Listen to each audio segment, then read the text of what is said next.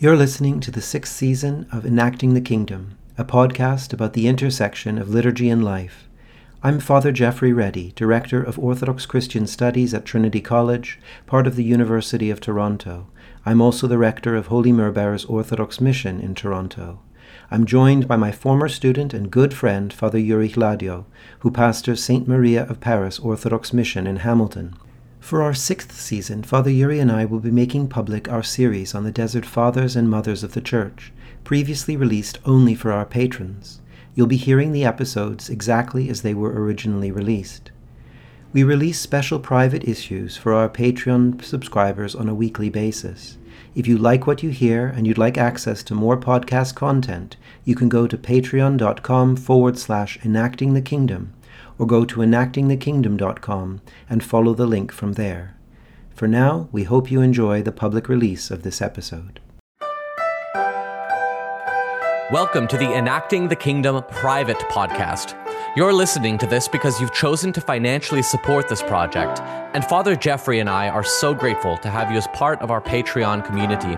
As a show of our gratitude, please accept this Patreon only episode as a special thank you. Well, Father Geoffrey, we're doing something we've never done before, and that is a series for our patrons. A series just for our patrons, and I'm excited about it. Mm-hmm. Normally, we just save the juicy topics for them, right? Right, but we're gonna do well. We're gonna do both because these are going to be full of juicy topics, but also be a consistent series. Uh, and, and for those listening, um, excuse me, uh, this series will be uh, coming out on the first and the third, and if it applies, the fifth Thursday of every month, uh, which means that this series will be available to all patrons at all tiers. So if you're listening to this and you're worried that you're not in the right tier, that you might miss an episode, don't worry about it. This series will be available for all patrons on all tiers. Uh, and then for the patrons in the higher tiers on the off weeks, we're going to make sure to throw in some extra juicy episodes in just for you uh, on those off weeks. Um, so the series we're going to be doing is exploring the sayings of the desert fathers and mothers. The desert fathers and mothers. Um, this is a fascinating topic. Often, us as Orthodox Christians are told, "Well, you, you go read the Desert Fathers, or go, you know, th- things like that." Some of us might be familiar with people like Saint Anthony the Great, um, and maybe a couple of other sayings. I, I think probably a lot of us Orthodox are familiar with some of these sayings without even knowing that it's actually a saying of the Desert Fathers. It's just sort of a piece of wisdom that that people sort of keep repeating.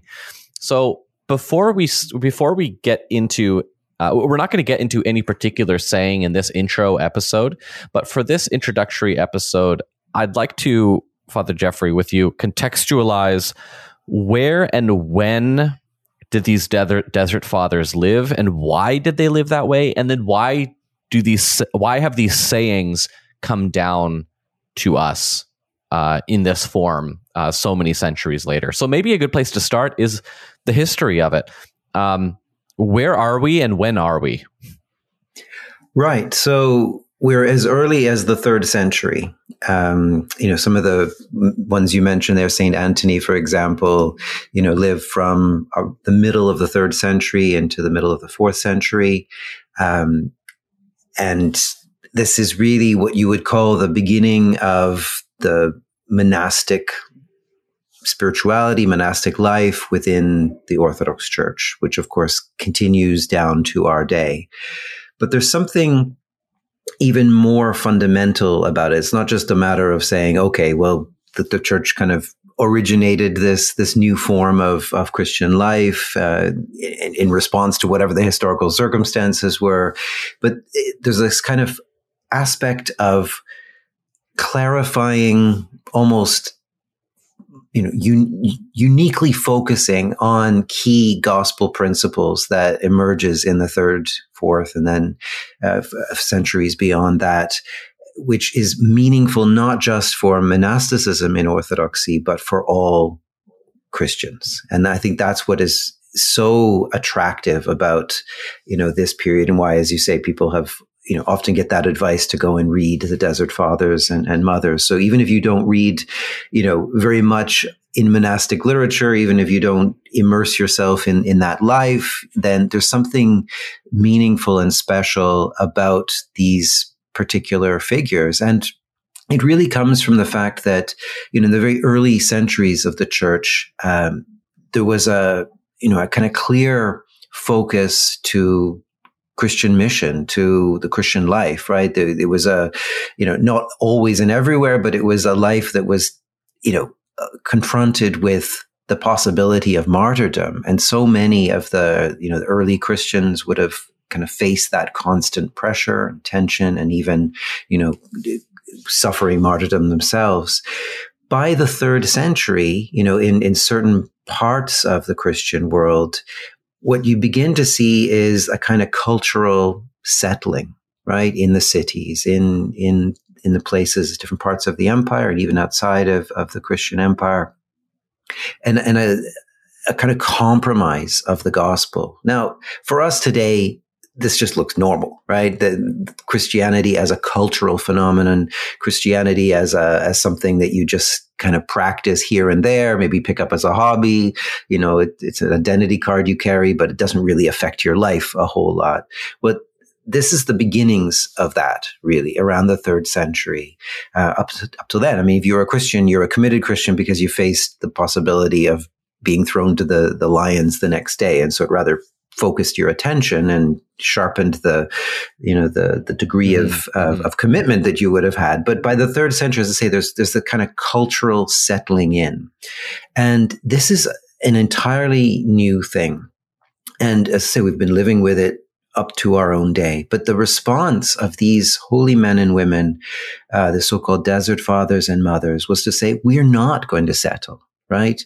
Um, and it's interesting. We get this word monasticism, uh, which comes from the Greek monachos, you know, which which means um, kind of solitary, right? And we often think of that as well, they've gone off to be alone, right? That the, the connection is with them being alone, but that's not at all what it was. It was about this unique focus, this solitary focus on the gospel, right? On an utter dependence on God and on utter trust in God, on finding outside of the kind of compromises in the culture of the world where you know you take a little bit of the veneer of christianity and, and basically wrap it around an otherwise this worldly you know kind of existence. This was about people that said no we may not be facing the prospect of martyrdom tomorrow but we're going to find the same value in this total commitment this total focus, this monachos, this solitary focus on what the gospel means in terms of, you know, being aware of God's presence, uh, recognizing that worldly pr- pleasures don't have or lead to long term satisfaction. We want to experience God in every moment and redirect every part of our lives to, to prayer, to service, to, to mission. And it's this this response, let's say that leads, you know, directly to, you know, through various stages, all of the forms of monasticism and so forth that we have in the church. But ultimately, it's a way of responding to what is, you know, a, a complete abandonment of the gospel. Uh, ultimately, a kind of you know, emptying of, of its power, emptying of, of, of, the sense of this is the new kingdom, the the new age, the the the, the life of God of heaven and earth coming together, all of that has been lost because all we're going to do is just sort of say, yeah, we're, we're Christians, but we're going to wrap that around the world as we know it already. And we're just going to live according to the, to the principles uh, of the world around it. All of that is being rejected by these people, these Christians, these holy men and women who decide that no, they're going to take what it says in the gospel rather seriously, you know, indeed. And so in that sense, I say it's, we should, we shouldn't just jump to the conclusion of saying, oh, well, this is, this is the beginning of monasticism and we'll leave it at that. Doesn't really have a lot to say to me. What, what its most important role is for actually kind of prophetically recalling us to the fact that, you know what? After all, the gospel matters, that Jesus and what he did in his prophetic acts in his life, death, resurrection, ascension. This matters. This should affect our lives. We should ultimately have some sense that that has actually taken place and we are participants in it. And it shouldn't just be that you know, you you only know when we open our mouths and speak about being Christians, but it should affect the way we actually, uh, the things we value, the things we choose to do, the the kind of life that that we live. And so, always and everywhere, you know, whether we are proximate to the deserts of Egypt, Syria, Palestine, Arabia, and other places where they went to to live and to to kind of practice this life, or whether we are in cities, towns, and and places throughout the world, you know, different circumstances. Nevertheless, what they point us to and the kind of life that they exemplify is still that same life that, that we can choose to have today if we follow. And, and if we if we hear their stories the, the parables and proverbs and and all of that that beautiful stuff it was captured in a kind of oral tradition and then finally written down. There's a whole lot of different um, collections and, and variety of, of the sayings and of the stories of the desert fathers and, and mothers some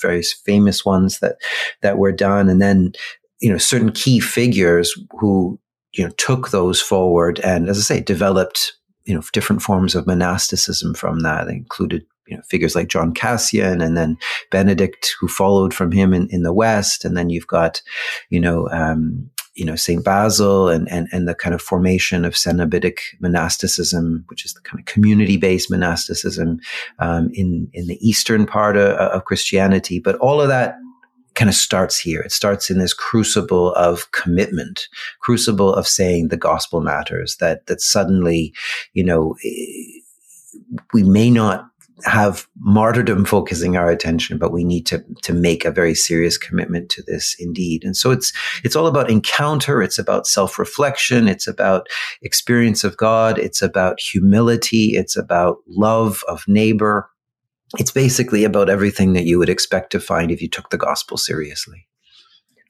Us Orthodox love the term quote unquote the fathers, right? And, and, it actually can get a little bit confusing for people. What do we even what do we even mean when we're saying the fathers? And, and I do want to just draw a distinction here between what we might call the desert fathers and the fathers in general. Uh, the fathers in general being, you know, the men who were uh, instrumental in um, uh, drawing out kind of the boundaries of theology and, and, things like that. People who, when we look back on them, uh, were are foundational to our church.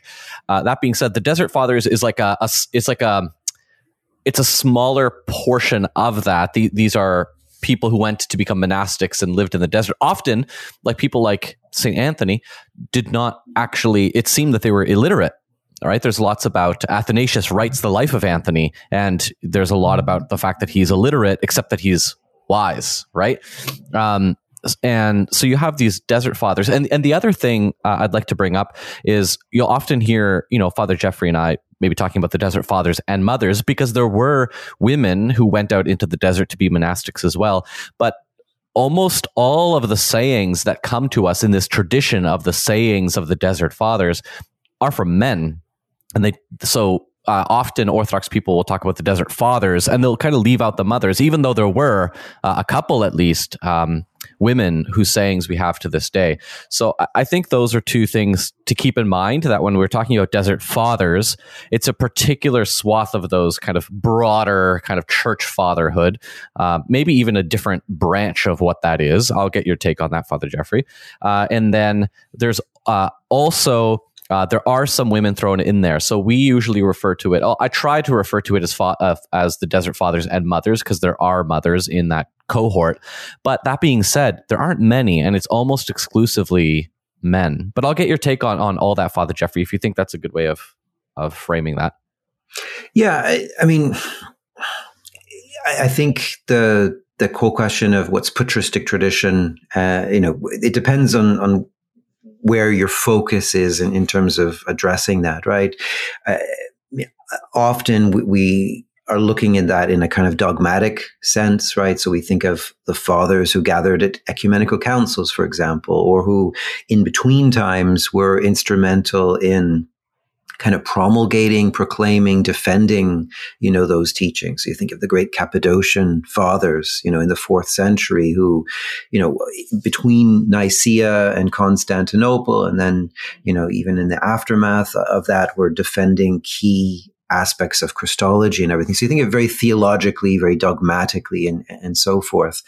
But, you know, in some senses, you know, even then when we're using the term fathers, we should principally be referring to them as, you know, men of prayer, actually. You know, and uh, it, comes back to that famous quote from Evagrius that, you know, a, a theologian is one who prays and one who truly prays is a theologian, right? So that should really be our criterion. It's not that okay, we we give the term father to to those great writers, or because they were really well educated, or because you know they they were really well well published, you know, in their day, or whatever. It's not those criteria. Ultimately, the the criteria that we apply and we think about people as fathers, even Saint Basil, Saint Gregory the theologian, Saint John Chrysostom, and so forth. It, it's principally actually the the way that they were good pastors, men of prayer, great great homilists, uh, responsible for you know doing tremendous work in terms of the church's mission and so forth. Well,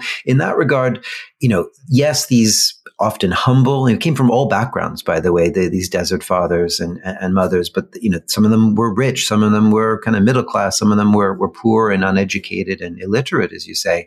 But regardless of you know, whatever background they came from, what we value in them is that they were people of prayer, you know, that they were people who were, were humble, who people who, who were transparent to, to the life of Christ people who who cared for people when they came to them right? The, there was tremendous amount of of flow between you know the the people who were kind of in the, the cities where Christianity was being corrupted and debased and compromised, people who craved this authentic, you know, experience, spiritual experience and Christian gospel living and came out and became disciples of these great figures. Well, they were, they were doing pastoring and, and mission and, and service. It was never a withdrawal from you know, any of that totality of that gospel life. And so I think the same things, you know, yes, we can make that distinction. Here's the, the church fathers who, who were responsible for teaching and, and dogma and, and for the councils and so forth. But,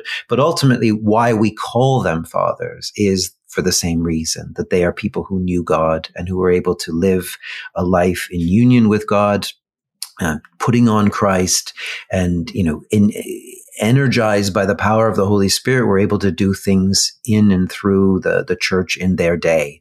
And so, in that regard, you know, we mightn't draw quite a, a, as much a hard and fast you know, distinction between well, here's the the teaching fathers and here's the desert fathers or or whatever. I think ultimately what we're looking for is the same thing as we kind of hold them up as exemplars, you know, in our life.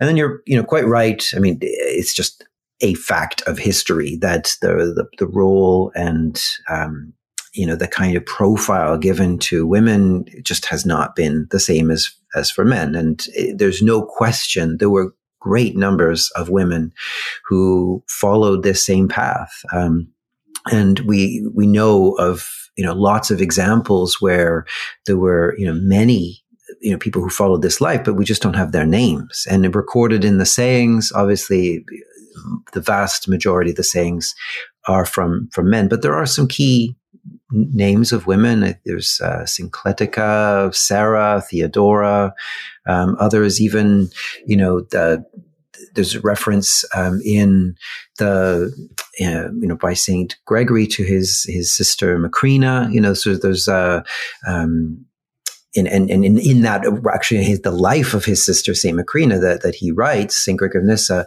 he refers to Amma Syncletica as the teacher, right? So, so she plays a key role in, in forming, you know, the, the great Saint Macrina, who's played an important role in, in the fourth century. So they're there, you know, and I think we should um, certainly listen to to what they have to say. Um, it's obviously culturally a, very different, you know, world from the world we live in, you know, today. So I think, you know, any women listening to this should, should take heart from the fact that, um, you know, that this is not a life or a, a pattern of, of life uh, that is at all, you know, cut off from from women. This is certainly an invitation to all, and it, I mean, I, it is a sad fact of history that unfortunately the the tradition of the desert mothers wasn't as well, you know, documented as it might have been. Um, but I often think, you know, it's the same thing we've said before about, you know, married saints as opposed to, you know, monastic saints and, and that sort of thing. It seems like the, the people who were really getting busy doing an awful lot of good things in the life of, of the church just didn't necessarily take the time to to document it as well as as others. So uh, I think you know it's not that people who are married or people who are you know people are women you, you need to think that there's a a lower likelihood of of sanctity somehow. It's probably that it's being noticed more by by God than it is by the great um, you know documenters of, of human history. And uh, maybe there's something additionally humble about that and that we can actually treasure and, and, celebrate somehow. But, but certainly we, as we go through this series, we will definitely be referring to um, those sayings by some of those great ammas as well as the abbas.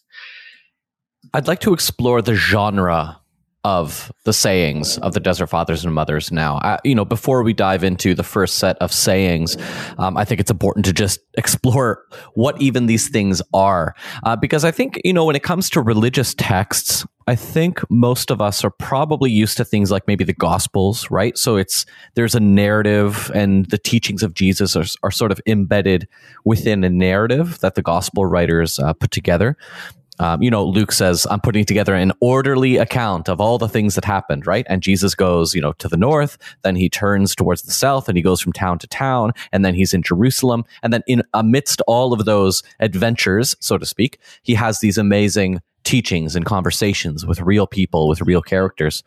Um, and, and I think we're also used, when we think of religious texts, we also think of great treatises on theology, I think, when we think about or maybe the big sermons even. When you think of john chrysostom or um, athanasius the great has his uh, on the incarnation right? These, these pieces of beautiful theology but they're done you know uh, instruction. They're they're teaching. They are treatises. They're exploring. They're they're thinking on the page so to speak. But these sayings of the desert and fathers and mothers are are different. They're just like little snapshots of a saying and th- that's it like there's actually not much narrative embedded into these at all it just begins sometimes even with saying you know abba you know which means father you know abba anthony said and then it just says what he says and it doesn't necessarily give you the context or anything like that um, so I don't know if you want to say a bit more about uh, the genre, Father Geoffrey. I did the best I could to sort of uh, bring us in, but if you have anything more to add, you can. Yeah, so I mean, there's something quite unique about these, although you know they have parallels um, in ancient you know literature uh, to other kinds of you know teaching through you know kind of wisdom story and that sort of thing. I mean, if, if you think of parables or proverbs from scriptural narrative, they probably come closest to to the the kind uh, of things that you get here. I mean, one of the things that's you know pretty obvious, like with parables and proverbs, is you're not looking for a kind of universal, you know, declaration of truth in in absolute terms. If um, right, because they're all they're provisional, they're circumstantial, they're you know the the, the the sort of story, the sort of phrases that get you to think. And it's that process of thinking and reflection and application, right, as a kind of almost theological reflection you know model. Here's a here's a thing that happened. Now we're going to get you to ponder and and reflect on that. Maybe put it into kind of relationship with other things and other wisdom sayings and other parts of, of scripture and so forth and then you know to kind of go and, and apply it. But but it's not like we're getting a, a universal declaration of of you know rights and wrongs and, and, that sort of thing and, and for that reason you get contradiction right you, you you find it systematizing these sayings is really really hard because you know, Abba Antony might say something completely different one day to the next, or certainly Abba Antony and, and Abba Arsenius, you know, might, might say, say different things. I mean, in that regard, it maybe resembles as well certain things that you find in Jewish tradition in terms of the storytelling and the the recounting of opinions and and application of the law to different circumstances, right? So Rabbi so and so said this, Rabbi so and so said this, but then Rabbi, you know, the third came along and and um, you know came up with a, another you know approach to the things. This is concrete, real human life, but you know not kind of absolutized in a moralizing sense, right? So it's it's wisdom literature, teachings, and and so forth. And you know, and as you say, sometimes just saying, sometimes you know, you get a whole narrative, you know, attached to it. It's some sort of prophetic action that somehow conveys the meaning. But you know, it, it really is suggestive of the way that we're supposed to to receive them, right? What would, what would make no sense altogether. You know, if you're told, you know, why don't you go read some Desert Fathers and, and Mothers, is to sort of sit down like you were reading a, you know, a spellbinding novel of some kind and in an afternoon read through the whole collection, I think you'd find your brain melting a little bit just because of that variety and that, you know, the way that it kind of eats away at the corner of your mind as, as you reflect on, on things. It's more to be understood within that kind of oral tradition where you ponder and you reflect and you take you take in one of these short things they're all highly memorable, right? They're they're they they they're highly evocative, and so to to hear one of the stories and maybe hear it a few times and then carry it in your heart, you know, through the day, and maybe see how your own life intersects with that narrative, with that saying. Is there some point of connection? You know, um, how might this connect with other things? You know, other aspects of scripture and so forth. So there's a there's a way of kind of I would say that it's almost a prayerful reading you have to give to this. You know, there's that whole tradition of uh, lectio divina, right? The, the, that kind of prayerful reading where you read meditatively, slowly, reflectively, not not extensively, right? Read only a, a short amount, carry that with you, apply that, make connections with other things. The the memorization of these things could be a very useful spiritual tool as well to kind of carry this with you the way we encourage people to to memorize psalms or other bits of scripture.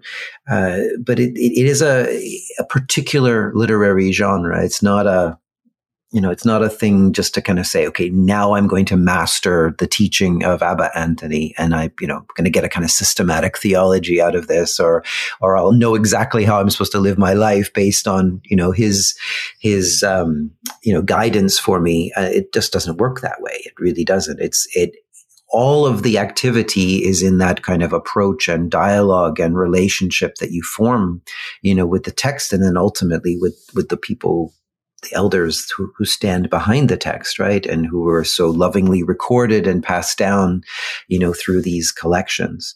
And uh, I think that's quite an exciting, you know, process. You know, it puts us in touch with people who are very, as I say, very serious about the gospel. And, you know, we could use that uh, in every age of the church. And I think that's why it makes them so compelling, so enduring, so meaningful, right? Um, the you know, centuries have passed by. And as I say, you know, you might say, well, this in a historical sense was just the beginning of monasticism and I'll just investigate it for this reason. But, but no, actually there's an immediacy here to, to their way of implementing the gospel in their lives and of coming to know Jesus and coming to know, you know, the, the, the Trinitarian life of communion of love in and through their humility and direct encounter with God that will should still speak to us today and, and call us away from the kind of compromise and corruption of, of, of Christianity in our own day. And that's what we're going to be doing for this series over the next few months. We're going to be reading through a couple of sayings each episode. Uh, we're going to be going through sayings based on particular themes. So we're going to be exploring them thematically and we're going to think through them and we'll sit with them for a week or two and see what happens there. Um, there's so much wonderful wisdom here. So we're very excited to share it with you. I think that's about it for an introduction Father Geoffrey. Was there anything else you'd want to add before we uh, before we begin the series?